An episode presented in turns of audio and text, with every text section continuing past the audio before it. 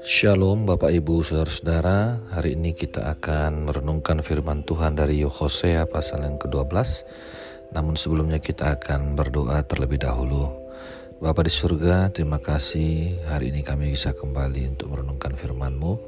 Berkati setiap kami dengan firman Tuhan yang kami renungkan ini. Terpujilah Engkau dalam nama Yesus Kristus kami berdoa. Amin Bapak Ibu Saudara-saudara uh, Hosea pasal 12 ini diberikan perikop judul Efraim dan Yakub apa leluhurnya.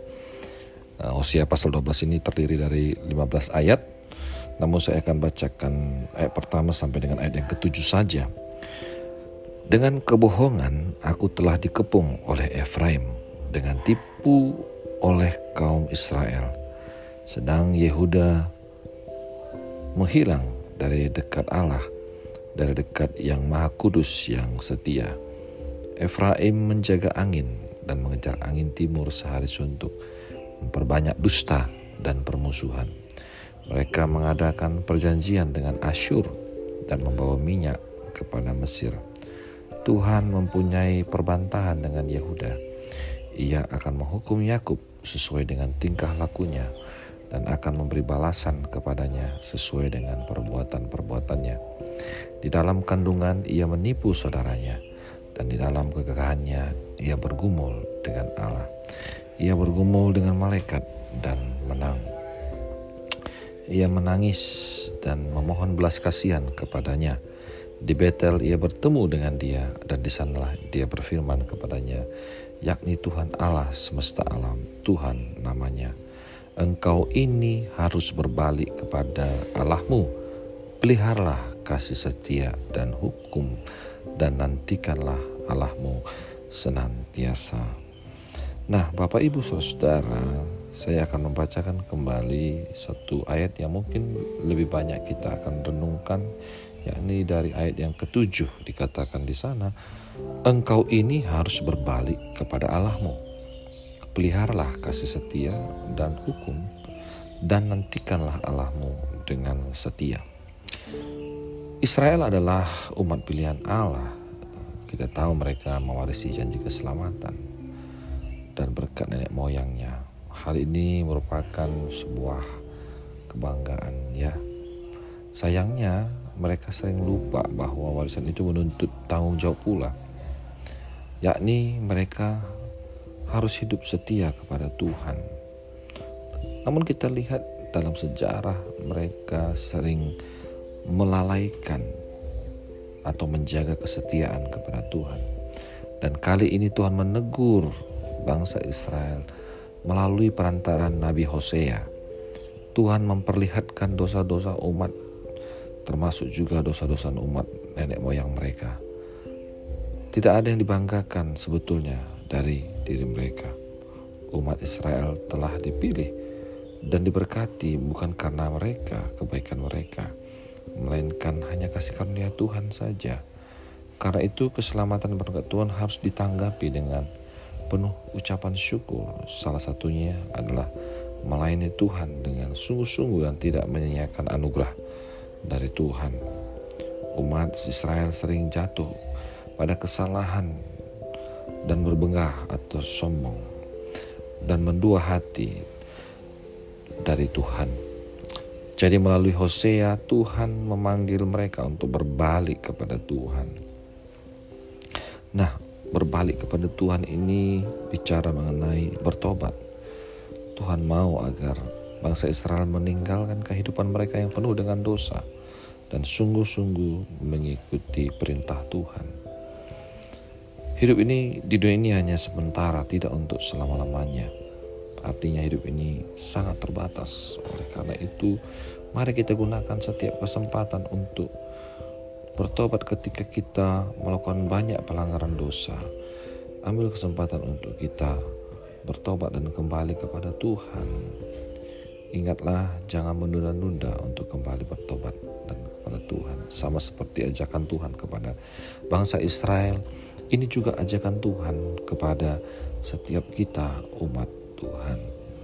Mari setiap malam secara praktis kita berdoa dan kita merenungkan hari ini apa yang telah kita perbuat. Apakah kita sudah memuliakan nama Tuhan atau justru kita sudah jauh dari Tuhan. Jangan menunda-nunda kalau Tuhan memberikan teguran. Jangan menunda-nunda kalau Tuhan itu sedang menegur kita untuk kita kembali kepada Tuhan. Oleh karena itu, segeralah berbalik kepada Tuhan. Ini adalah pesan pertama yang Tuhan uh, berikan kepada bangsa Israel dan ini juga menjadi pesan bagi kita, ya.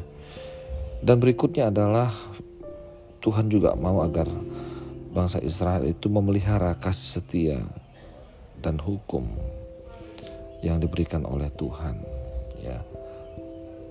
Oleh karena kebaikan Tuhan yang luar biasa kepada bangsa Israel, Tuhan mau mereka juga menjalani kehidupan dengan kesungguhan dan tidak menyanyikan anugerah itu.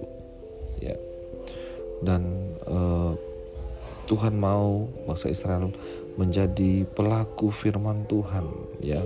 Kita tidak hidup semau kita, ya, namun kita dipanggil untuk memelihara kasih setia kita kepada Tuhan dan ketaatan kepada Tuhan dan itu adalah wujud dari rasa syukur kita atas kasih dan rahmatnya Tuhan. Memelihara kasih setia Tuhan artinya hidup di dalam kasih karunia-Nya. Hidup di dalam kebaikan dan janji-janji Tuhan. Melakukan semua yang Tuhan kendaki. Firman Tuhan yang tertulis di dalam Alkitab melakukan prinsip-prinsip firman Allah dengan setia dan taat memenuhi perintah dan larangannya.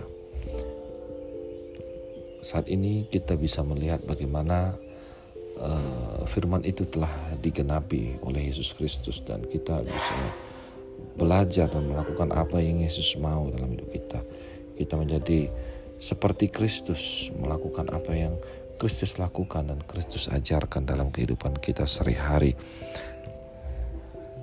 dengan setia beribadah, dengan mendengarkan firman-Nya, iman kita semakin bertumbuh dan pengetahuan kita akan firman Allah juga semakin bertumbuh dan dari situlah kita bisa mempelajari firman-Nya dan melakukan firman-Nya dalam kehidupan kita. Dan nasihat terakhir dari Allah kepada bangsa Israel melalui Yosua adalah nantikanlah Tuhan Allah dengan eh, senantiasa menanti atau menunggu janji Allah digenapi tidak semua orang suka untuk menunggu.